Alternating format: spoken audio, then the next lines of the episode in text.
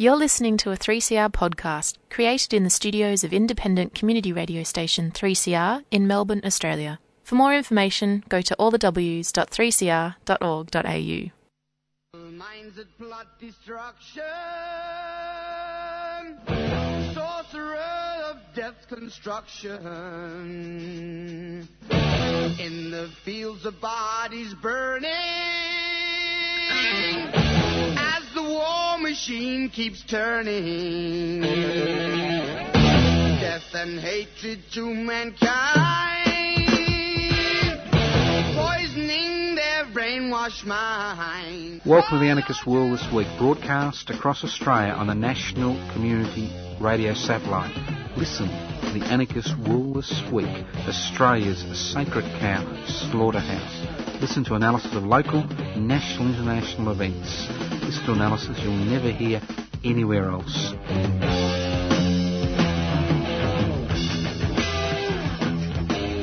Welcome to the Anarchist World this week, broadcast across Australia by the Community Radio Network. This program is streaming live on 3cr.org.au. The program is podcast. You can access the podcast by going to 3cr.org.au.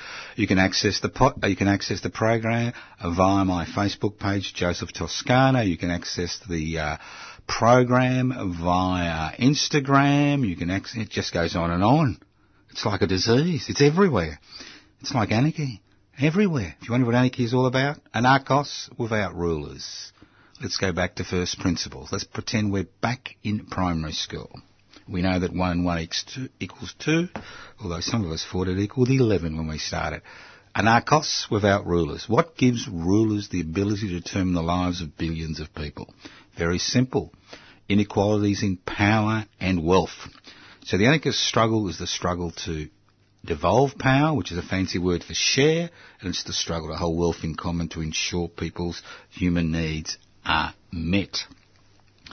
And obviously during the last four decades, especially in this country, we've seen wealth done something that it's never done before. It's defied gravity. It's gone upwards. So if you're involved in the struggle to share power, devolve power, break down hierarchy, and the struggle to hold wealth in common for the common good, I've got some bad news for you. You're anarchist. Whether you admit it or not, you could be waking up screaming at two o'clock in the morning saying, didn't know I had the anarchy virus. If you think COVID-19 is a problem, once you've got the anarchy virus, you can't be stopped. There's no vaccination. Euthanasia is the only way to stop it. Okay, let's move on. Let's get serious. Now, I love the coalition government. I have been around long enough to look at their re-election manual and they use the same old re-election manual but they change. They change the enemy. And it's all about creating fear.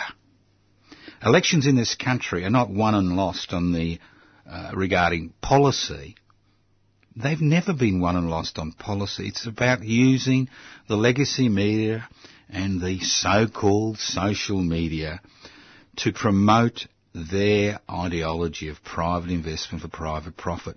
And it's all about fear. Let's look at the last few federal elections. Last federal election was fear about franking credits. Even people without shares were frightened of losing their franking credits. Pensioners were frightened of losing franking credits. Obviously pensioners, well some have shares, but most don't have shares. Think about it. It was all about fear. Now the election before that, what did we have? Oh yes, the old perennial, asylum seekers and refugees. They're going to overrun the country. Let's not forget it was the Liberal National Party coalition through temporary work visas, which has allowed over 1.7 million people pre-COVID to come into the country to act as competition for Australian workers. I don't blame those on temporary protection visas. They're just following the law. But governments are the ones that uh, allow this policy to occur. Then we have the old Tampa Brigade. Remember the Tampa Brigade? You know, those of you who are old enough will remember the Tampa and the fear that we were going to be overrun And before that, wow, remember the yellow hordes? Remember the yellow hordes, Vietnam, the domino theory? The communists was going to flow out of China, through Vietnam, down past Singapore, through New Guinea, Indonesia, and hey, presto, you'd wake up and there'd be an Australian communist flag. So it was all about fear. And it's a very, very, very effective re-election manual. And I'm quite concerned that the Morrison-led government, an inane government, an insecure government, a government that hasn't got one original idea apart from laying on hands on people, but we'll talk about that another day, is now gearing up for the next federal election, which should be held before May next year. That's 2022. Now they wanted to go early because they wanted to go early on the COVID-19, you know, a roller coaster ride like, uh, you know, most of the state governments have. But no, because of the scandals regarding their attitudes to uh, sexual assault, they've had to put it down a bit. So who do you think are we going to use to beat the drums of war? Hmm? It's not the Chinese Communist Party. It's the Yellow Peril.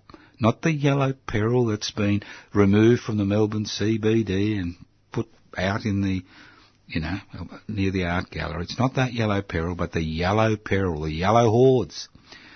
Now, I have been amazed at how effective this re-election strategy is. Look, I, I mix with a lot of people a lot of different types of people. People in power, people who are dispossessed, people who are marginalised, people are just doing their bloody jobs and trying to pay their mortgage. In the type of work I do, you mix with a lot of people. And I have been amazed by the number of people which have been captured by the propaganda which has been pumped out on a daily basis by the coalition government regarding fear of the Chinese. Not the Chinese Communist Party, although they like to talk about the Chinese Communist Party, but they've scratched that deep, ingrown fear of the yellow hordes coming down and taking over the country. And we've seen the government been involved in a particularly dangerous foreign, foreign intervention which is beginning to have impacts on this country's economic future. And we've seen that through the passage of legislation, through statements by ministers as well as the Prime Minister, which are designed, and this is the important thing to remember, they are designed to create fear in the community about China. And it's a very effective propaganda tool. They would like to see the next federal election not be held about policy, but about fear. They don't want the federal election to be held on the basis of doing something about the almost one million children living in poverty in this country. They don't want the next federal election to be held about the increasing gap between the rich and the poor. They don't want the next federal election to be held regarding the current housing crisis and how people are paying extraordinary amounts of their income to keep a roof over their heads, whether they're paying rent or trying to pay off a mortgage. They don't want the next federal election revolve around us asking questions about why should our resources be put in the hands of transnational corporations who are making billions of dollars of profit while we don't seem to have the resources to take care of the most basic needs, where we have a private charity, the Smith family, asking, begging Australians to give them money to sponsor Australian children to get a public education, which is supposed to be free. They don't want us to have the next federal election about the apartheid system that exists between private schools and public school students in this country. They don't want the next federal election to be held regarding, you know, asylum seekers and refugees, the way, the abysmal way they've been treated by this government and continue to be treated by this government and the opposition in this country. They don't want the next federal election to be held about increasing taxes for, you know, those that are making extraordinary amounts of money from the COVID-19 crisis. They want this next federal election to be held about fear of China. Fear of war. And when you get a senior bureaucrat beating the drums of war on Anzac Day of all days, a day which is designed to remember the dead and the wounded and the sacrifices made by people, using that day to promote the concept of war, death, destruction, as if war in the 21st century is going to be a pleasant affair. They don't want us, so I suggest very strongly that you start speaking out about this election strategy. If you want change to occur in this society, if you want people to take First Nations people's issues seriously, death in custody, treaty, compensation, and the list goes on and on. If you want women to receive equal wages and equal respect, if you want any of these policies to be part and parcel of the federal election campaign, I encourage you, implore you, that's right, implore you to fight back against this strategy because if this strategy is successful, and currently it is exceptionally successful, especially with the COVID-19 crisis and the finger constantly being pointed at China, you know, exceptionally powerful strategy, we will see the coalition government re-elected with an increased majority. That's right. Re-elected with an increased majority and possibly even a majority in the Senate.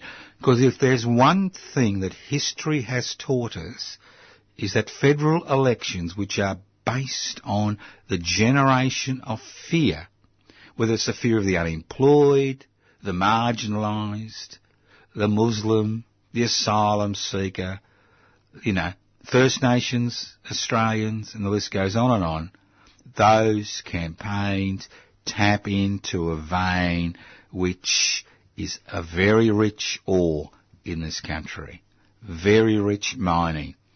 And it's people like you and me that need to be aware of what is happening now. Because what happens at the next federal election will be revolve about what is happening now and what are the issues which will be carried by the government of the day, the opposition and the media, the legacy media and the virtual media as we approach the next federal election. And if you think I'm talking through my anal canal, I suggest you look at the last 10 federal elections and see how they were conducted and see how the coalition was able to win the unwinnable election. Think about it. You listen to the Anarchist World this week, broadcast across Australia via the Community Radio Network. My name is Joseph Toscano. I'm hosting today's program. Uh, if you're interested in, uh, you know, um, resistance, that's right.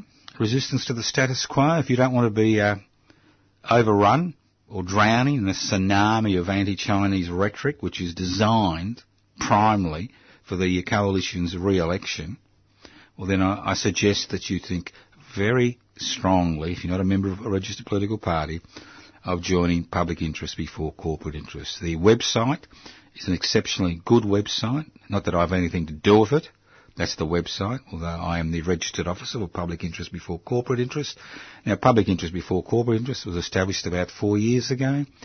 Our aim is to be involved in a number of activities, which include community boycotts, strikes, occupations, list goes on and on.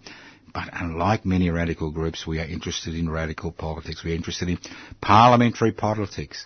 Not because we think, you know, we can, we will be elected, but we think by having political parties or political groups involved in the federal election which march to a different drumbeat. Not the drumbeats of war, the drumbeats of in- independence, the bu- drumbeat of holding our resources, for using our resources for our benefit, not the benefit of uh, investors, both local and overseas. If you're interested, we want to change that debate. We want to change that debate. And as I said last week, it's about the way people think. And if you can change the way people think, things will never be the same. People will never be sucked in to the fear campaigns of the coalitions and expert at drumming up in order to be re-elected ad nauseum. So fear. Fear is their calling card. They want you to be cowed. They want you to be frightened. They want you to be scared. They want you to be worried about this enemy out there somewhere in the ether so that they can be re-elected. Think about it. Now, if you go to the PIBCI website, you can download the application form, pibci.net. We currently have over 450 members. We need about another 100 members before we can apply for registration as a federal political party. If we don't obtain those members within the next three months, we'll basically run out of time to register as a f- federal political party. So, the wolf's at the door. We need to move quickly. If you have no access to the computer or you've got no printer to print out an application form, you can always leave me a message on 0439 395 489 or you can write to us at Post Office Box 20 Parkville 3052. If you go to the website, there's a, a very, under uh, news and views, there's a very, a very nice little uh, button for uh, members resource material and uh, that's you whether you're a member or not. And uh, if you print that out, you can distribute that among your friends and enemies, and uh, possibly you'll be able to register as a federal political party and uh, fight to change the direction that this country is currently moving in. Let's move on. Sometimes I hear things which I find I'm incredulous. Well, I'm incredulous every day, but sometimes I'm so incredulous I just fall on the wall, fall on the floor, not on the wall, and start, you know, fitting. Now, I heard some minister, and now I knew it was male because I, I know the voice, but I can't remember the name. I think it was Minister for Employment. I don't know who it was. And he made this very, very important point. Well, he thinks it's important. You see, currently, Australian businesses are having trouble employing people, although unemployment rate is nudging 6% and the real unemployment rate, obviously, and underemployment rate is nudging 20%. And if you travel a bit like I do, you'll notice there are little signs coming up on shop windows saying, vacancies, please apply, blah, blah, blah. And this minister said, how have we arrived at this point that Australians are not willing to work? And everywhere I go, I hear the same bullshit. Australians are not willing to work. The unemployed are work shy. They don't want to work. Well, I'm going to answer that question. How have we arrived at this point where you have unemployed people on uh, miserable social security benefits now that the COVID-19 supplement has disappeared, unwilling to work. Well, unwilling. They're willing to work, they're unwilling to take the jobs that are offered. That's the key. It's not about unwillingness to work, but why won't they take up the jobs that are offered? And I hear them lamenting that we can't bring in people on temporary work visas anymore. And when we had 1.7 million people out of a workforce of 12 million on temporary work visas, we could employ people very easily. I'll tell you why. The first thing and the major impediment to somebody on employment benefits taking an insecure, part-time, poorly paid, non-unionised job is the fact that you have to wait six weeks in between jobs before you can reapply for unemployment benefits. I'd like the minister who made the statement on how do we arrive at this point, or how have we arrived at this point, to forego his wages for six weeks and see how he feels about it. Now the government could solve the problem of unemployed people being concerned about taking on part-time, part-time, poorly paid, non-unionised, insecure work by removing that six week gap. By ensuring that people can reapply for unemployment benefits once that job has come to a screaming halt. In many regards, those jobs come to a screaming halt. And obviously, Australian citizens and residents demand much more from a job than somebody who's here on a temporary work visa who's forced to accept whatever is offered to them because they need the money and more importantly because they can't access unemployment benefits. So in many regards, they have become a pool of exploited, unskilled labour which is there to ensure the trade union movement never, ever again poses any real threat to the private investment for private profit brigade. Simple. Very simple issue. Very simple. If you want me to take on a poorly paid, insecure, part-time job and come off a government benefit because I'm unemployed, you need to make sure that once that job comes to an end, and they do come to an end very quickly in the majority of cases, that I can reapply for unemployment benefits. I do not have to wait six weeks to reapply. Okay, let's move on. This is the Anarchist World this week, broadcast across Australia via the Community Radio Network. Now, I know you're bored with COVID-19, and I'm also bored with it, alright? We're all bored with it. And I'll tell you why. Because we've heard it all before. Now, when the COVID-19 crisis erupted almost over a year ago, on a number of occasions I did program, I did, you know, segments on this program regarding quarantine. And it's good to see that 15 months later, other people in authority, not just, you know, people on the margins like you and me, but other people in authority are beginning to take notice. Now, I'm not very bright, and obviously because you listen to the Anarchist World this week, you're also not very bright. But even stupid people like you and me, we know quarantine means keeping people away. Simple, isn't it? Now, if you look back historically, and it's important to look back historically, you'll note that every major port in this country during the colonial period had a quarantine station on the outskirts, on the very outskirts of the city. Melbourne, which I'm familiar with, had a quarantine station past Point Nepean. Right? And ships would dock there, offload their sick, and then they'd move in to the city in order to provide some protection. Now, in the 21st century, you'd think we have learnt some lessons from history, and you would think that all those smart, intelligent people that you and I never mix with, because we're not good enough to mix with them, would have understood that basic premise of quarantine. Oh no. Oh no, initially, although we were told COVID-19 was a coronavirus, which is basically a respiratory borne infection, it was all about washing hands, not using masks.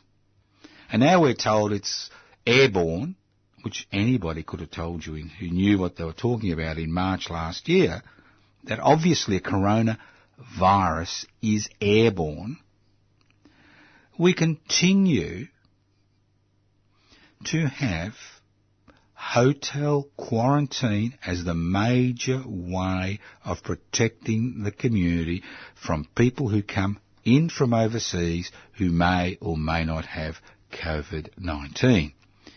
And time after time after time after time, we have seen the infection break out of the so-called quarantine facilities. They call them hotels, CBD quarant- hotels, into the community. And time after time after time, the health minister, Mr. Hunt, tells us, well, we need to be next to major medical resources unless we need them. Well, how about all those people that live in rural and regional Victoria? They're not next to major, you know, uh, medical resources. Do we put them in ghettos and put them in the Melbourne CBD and find hotel accommodation for them because they could get sick? Come on. We could have built, in the last 12 months, purpose-built quarantine centres. Purpose-built quarantine s- centres with the right amount of ventilation on the outskirts of this country's major cities, because remember most of the airports are on the outskirts of these countries' major cities, six months ago. As we see in Darwin, there would be no outbreaks. We could bring back people back from overseas, quarantine them in suitable accommodation, and not have them pose a threat to the general community. And if you're interested in the economy, as you know, you've got to have all these. I mean, the Chinese authorities, once the bumbling fools who are in charge of the locations where the COVID-19 first broke out were pushed out of the way and people realised the extent of the problem. All you've got to do is look at India to see what can happen if things get out of control, and the United States, and England, what will happen. Well, what they did is they quarantined people. Not in the Melbourne's, not in the CBD, but quarantine them in specially built hospitals or quarantine facilities, which are almost built overnight. And don't tell me that we don't have the experience or the expertise and the people or the resources to build quarantine facilities that are not based in hotels. And the whole purpose of a hotel quarantine is to save the federal government money. Now look, I don't know if you know much about the federal system, but we have, do have a federal system. And the federal government has certain responsibilities and the state governments have certain responsibilities. And if you look at the Australian Constitution, which defines the responsibilities of the federal government, and if you look at various High Court challenges which have actually occurred to, to ensure that we understand what the responsibility of the various tiers of government are, quarantine is a Commonwealth government responsibility. The colonies, when they federated in 1901, realised the introduction of disease into the community through immigration and travel was a significant issue. And they handed over that responsibility to the Commonwealth Government. In 2021, our laying on hands Prime Minister, you know, refuses to acknowledge that it's a Commonwealth responsibility and the Commonwealth should have acquired land and if necessary forcefully to build quarantine centres and staff those quarantine centres to ensure that Australians overseas could come home and that the community itself was not put in unnecessary danger. But again, we have this ridiculous situation of the minister saying they need to be in hotel CBDs, that's Mr Hunt, the health minister, because they need to be near, you know, significant health resources. Well, has the minister ever heard of ambulances? I mean, people who live in Rye and Rosebud, you know, near Point Nepean where the original uh, Melbourne quarantine centre was when Victorian colony in the 19th, late 19th century, well, there are ambulances which can take people to major hospitals.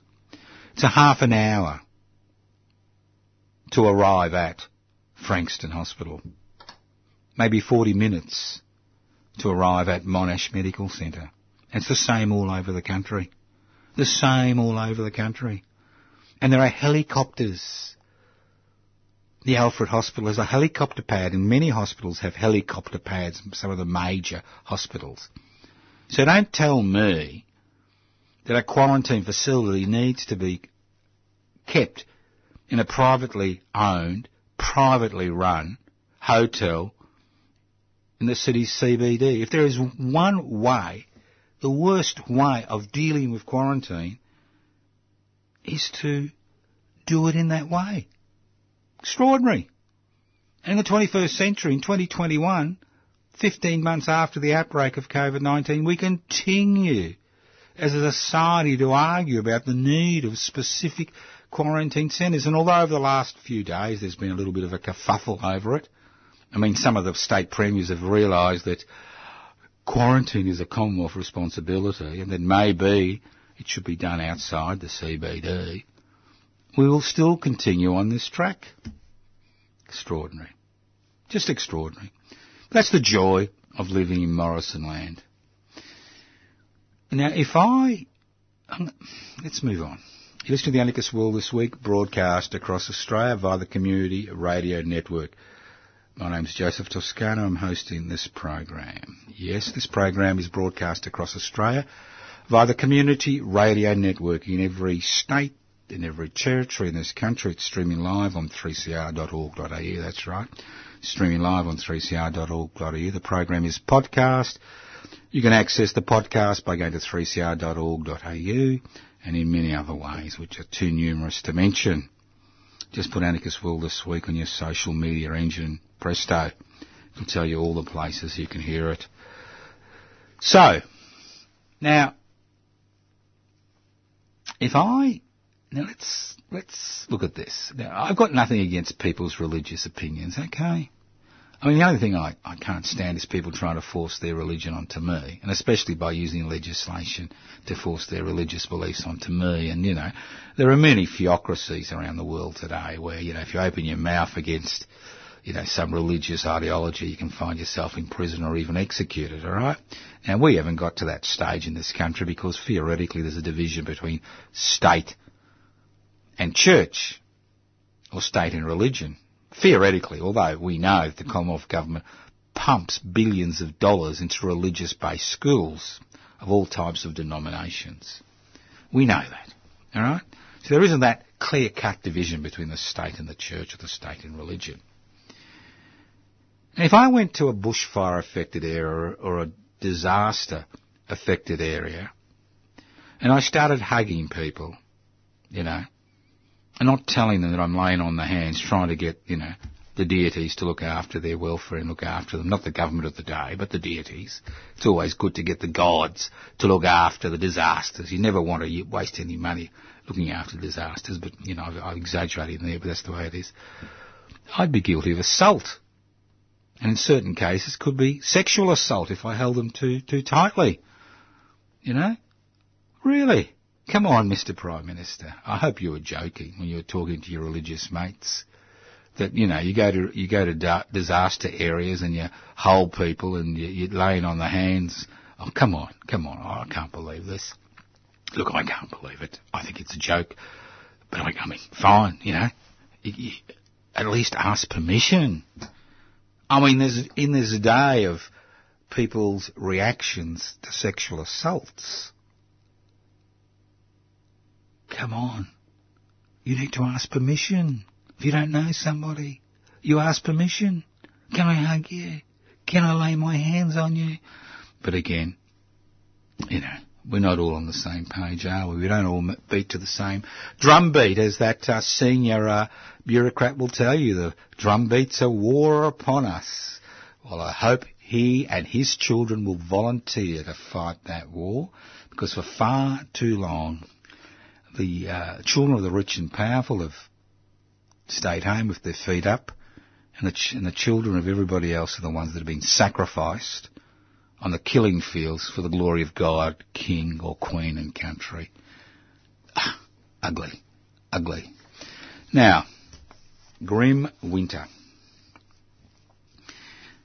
Grim winter. Winter's almost upon us. What is it? Another few weeks and we'll have winter. And obviously people living in Queensland don't experience the same winter as we do here, although they've got floods and cyclones to deal with, so they've got their own issues. So, grim winter. Why am I using the word grim winter? If you know anything about history and human, human history, you'll notice that winter was a great equaliser, especially for the poor and the marginalised, a great equaliser. In the good old days, I remember that the good old days, pneumonia was considered to be the elderly's friend. It worked its way through the community, getting rid of all those people that have gone beyond their productive, you know, use by date. Today, obviously, with antibiotics and ventilation and treatment and vaccination, winter isn't such a grim proposition for a lot of people. But it is a grim proposition for an increasing number of people in this country. With the removal of the COVID-19 supplement and the removal of Job Keeper, we now have the situation where many people who are able to survive because there was a moratorium on the repayment of rent, whether it's on business premises or, or uh, their own homes or mortgages, are now being asked to pay back that money. Let's not forget that when business was closed down, when you lost your job, if you weren't entitled to JobKeeper or JobSeeker, you're in a difficult situation, and many people found themselves in that this situation. And let's not forget that if you were able to strike a de- an agreement to pay a reduced rent or no rent during that period, that money must be repaid. And I'll repeat it again. Must be repaid. And the government using a hard line on people who are not working, trying to force them back to poorly paid part-time insecure work through paying starvation social security benefits. We now have the situation, the perfect situation that with winter coming along, that more and more people will find themselves in very precarious situations as far as a roof over their heads is concerned. And I'm just talking about people who are unemployed, but I'm talking about people who may be in poorly paid jobs. I'm talking about people who may find they're going to be turfed out of their homes because they can't, you know, strike a deal re- about repaying their mortgage, paying their rent, and you hear stories every day. And you can see that the private charity sector is gearing up for an influx of people asking for assistance during this period. Now, nothing highlights the importance of public housing more than the situation we are about to face. Now, regular listeners to the Anarchist World this week know that I'm a great supporter of public housing. I'll tell you I'm a great supporter of public housing, not because I'm homeless. No. Because in the work I do, and for the last 40 years, 40 plus years, I've been looking after some of the most disabled people in the community. It was the fact that they were able to secure, secure, affordable public housing that allowed them, their partners, and their children to lead a decent life. Now, public housing was first introduced into this country for one very good reason. At the end of World War II, and I wasn't here at the end of World War II, I was here a few years later, there are pictures of returned servicemen and women living in tents in the Melbourne MCG and the Botanical Gardens and around this country in various spots near the city's CBDs because there was not enough accommodation for returned servicemen and women, although over 50,000 had died overseas. And people who'd come back had put their lives at risk fighting fascism and dictatorship, did demand to have a roof over their heads. And the impetus grew for public housing. And the first, the whole purpose of public housing was to ensure that people who were not able to afford to enter the private housing market had the ability to access secure, safe housing for a minimum cost. That's 25% of their income. We're not just talking about people who are homeless, people who are marginalised, people who've got nowhere to go. We were talking about people who didn't want to rent in the private rental market, who the state provided housing for. And at one stage, over 15% of Victorians were living in public housing. Today, in 2021, Victoria, which is the state I'm familiar with, has the slowest public housing units in Australia. Less than 2% of Victorians now live in public housing, although over 40% are renting. Another 30% are paying mortgages. So public housing has always been a significant way of ensuring that people can survive a grim winter.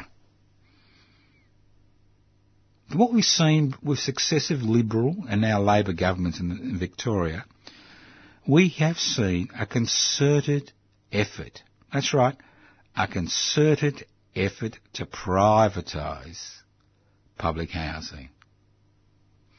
And why, the way this has been done is quite interesting. It's been done in two ways.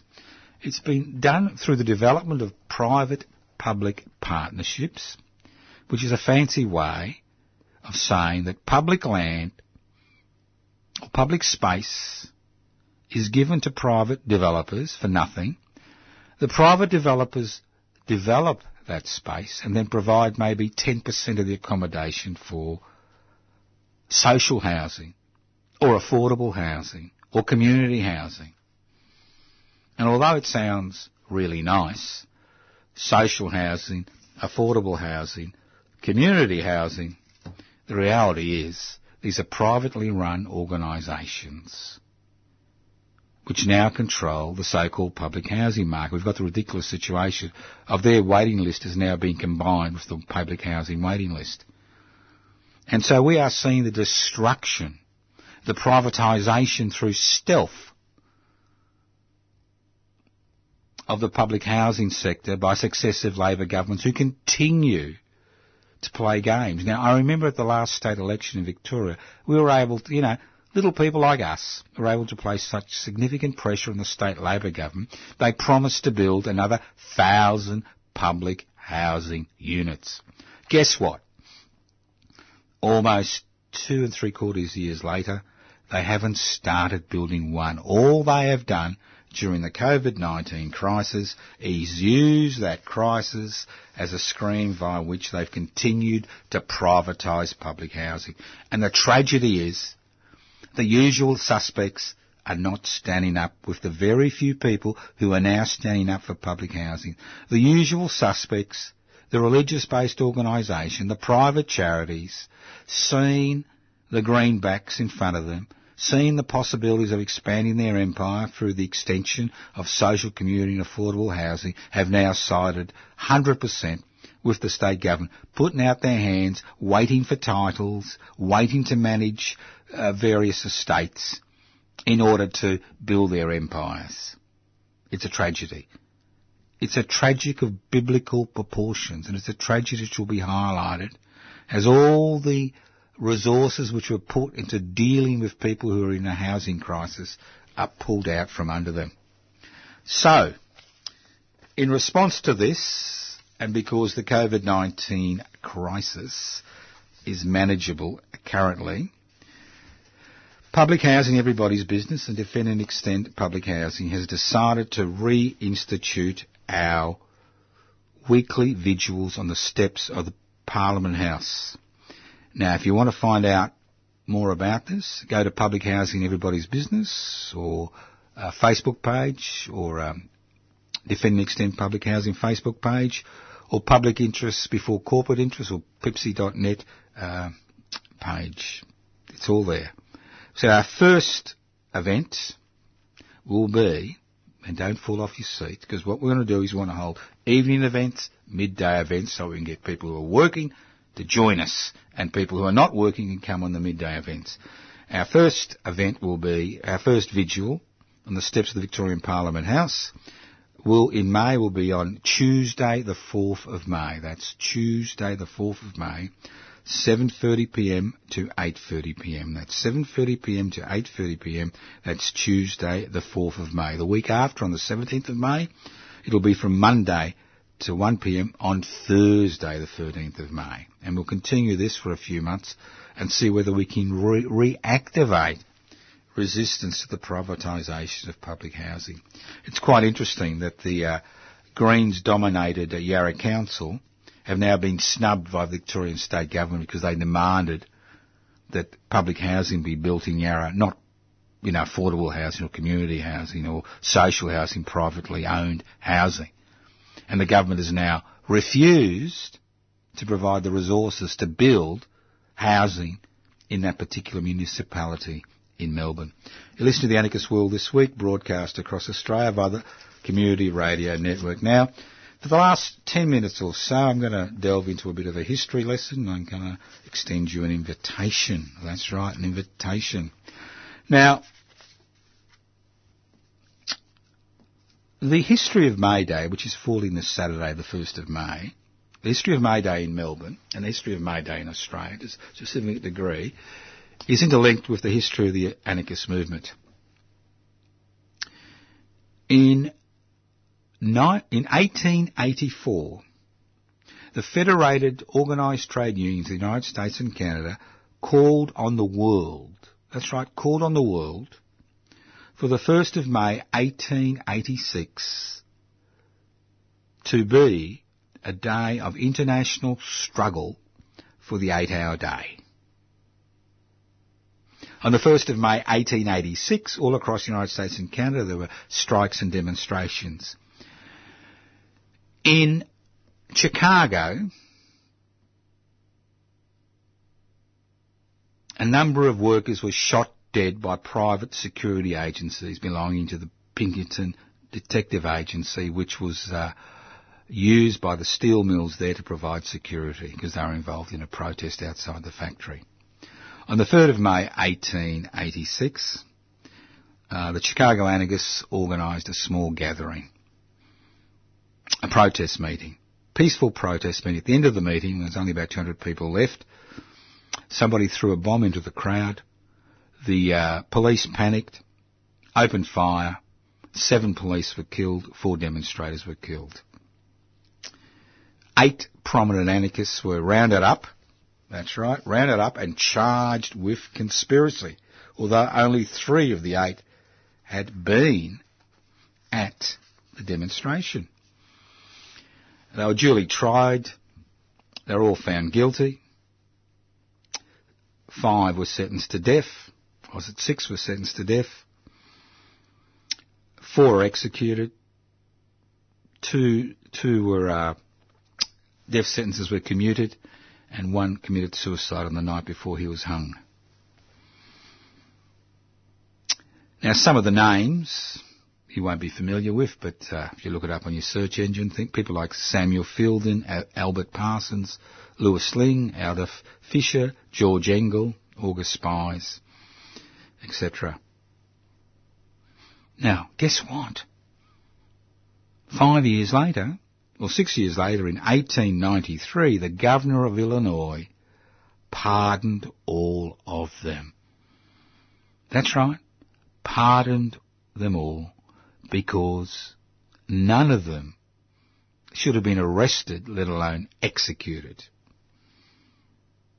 Now, in Australia, a number of activists who had been members of the Australasian Secular Association formed the Melbourne Anarchist Club on the 1st of May 1886. This was the first anarchist organisation which was formed in Australia. They included names like David Andrade, William Andrade, Chummy Fleming, Jack Andrews, Monty Miller, and a few others whose names have been forgotten. And they created the Melbourne Anarchist Club on the 1st of May 1886 as a response to the call of the Federated Trade Unions of the United States and Canada to mark the 1st of May as a day of international protests for the eight hour day. In 1891, at the Second International, I think it was in Paris, a delegate from Australian Trade Union movement from Sydney, Mr. Norton, attended that Congress, and that Congress marked the 1st of May as a day of international protest. Not the 2nd of May, not the first Sunday after, but the 1st of May. International protest for workers' rights, the eight hour day. International protests. In 1891, the first May Day celebration was held, march was held in this country in Barcaldine at the middle of the shearers' strike. Over a thousand people, 600 on horseback, were involved in that May Day celebration and there are accounts of the Eureka flag flying during the celebrations. In 1892, Chummy Fleming, a well-known Melbourne anarchist, who died in 1950, but in 1852 he led the struggle to create an eight-hour, eight-hour uh, May Day march. And over 5,000 people attended that first May Day march in 1892. Now, in 1890 and 1891, we'd seen private gatherings in the offices of Dr. Maloney, who was a uh, state member of parliament at that stage. Now, Chummy Fleming and the anarchist movement were interlinked with the creation of May Day in this country. And Chummy Fleming has got a very colourful history, who uh, died in 1950, led the May Day marches until he died. Now, when the communists took over the May Day, the organisation of the May Day marches in the 30s, and he was persona non, persona non gratis, he usually used to start ahead of the march about half an hour till they caught up with him. But there are many anarchists involved in May Day in Melbourne. So it's an interesting day for anarchists. So this May Day, that's the 1st of May, this Saturday, I'm going to repeat a walking tour which I organised in 2018. We're going to add a few extra dimensions to it um, I'm encouraging you to come and join me in Chummy Lane, the only little street named after an anarchist in Melbourne, if not Australia. You want to know where Chummy Lane is, it's very simple. It's at the corner of Argyle Place and Lygon Street. It's behind the 7-Eleven there. We'll start there and then we'll go to about seven or eight significant anarchist sites because during the 1880s and the 1890s, the anarchist movement was the strongest radical movement in Melbourne, if not Australia. And there are many, many important sites which we have forgotten. There are many names we have forgotten. People like Rosa uh, Stone, who uh, initiated the bootmakers machinists union in the 1890s. People like uh, Jack Andrews, who was considered to be the Kropotkin of the Southern Hemisphere, Chummy Fleming, David Andrade, one of the most forward-thinking activists Australia's ever had, who in 1888 uh, had a uh, radical bookshop and vegetarian restaurant running in Russell Street, who was against white racism, was for female emancipation, uh, was for the environment and animal rights, you know, things which are not taken up by the labour movement or anybody for over a century. I mean, so it's a rich history. So if you want to learn more about it, join me, Chummy Place, this Saturday, 11am. We start at 11am sharp. Uh, you know, if you don't get there at 11am, you'll just have to find us, but we'll go to a number of significant sites. Thank you for listening to the Anarchist World this week on your local community radio station. This program is podcast. Go to 3cr.org.au. You can go to anarchistmedia.org, anarchistmedia.org, pipsy.net. Facebook, Instagram, public interest before corporate interest, YouTube, public interest before corporate. Look, there's just so many things. You can always leave a message on 0439 395 489. And you can always write to Post Office Box 20 Parkville 3052. But remember, if you don't get out of that couch, nothing will ever change for you or your friends. Listen in to the Anarchist World this week, next week, via the Community Radio Network on your local community radio station. Minds that plot destruction, sorcerer of construction. In the fields of bodies burning, as the war machine keeps turning. Death and hatred to mankind, poisoning their brainwashed minds. Welcome to the Anarchist World this week, broadcast across Australia on the National Community Radio Satellite. Listen to the Anarchist World this week, Australia's sacred cow slaughterhouse. Listen to analysis of local, national, international events. Listen to analysis you'll never hear anywhere else.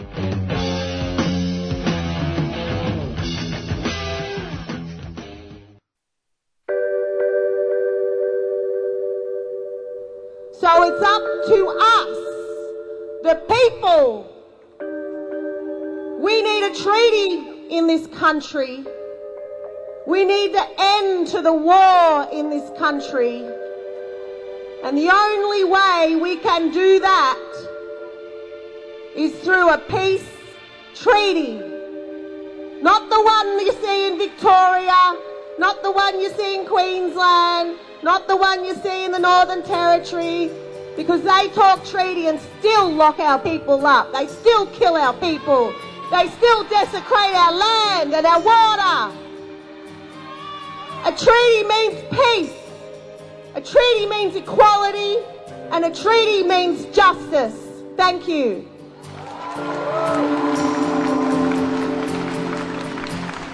Subscribe to 3CR in 2021. Feed Radical Radio. Subscribe today. Go to 3cr.org.au forward slash subscribe or call the station on 94198377.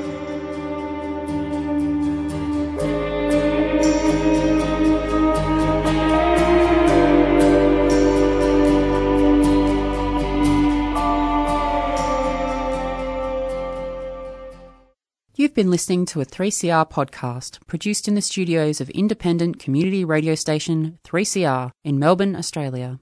For more information, go to allthews.3cr.org.au.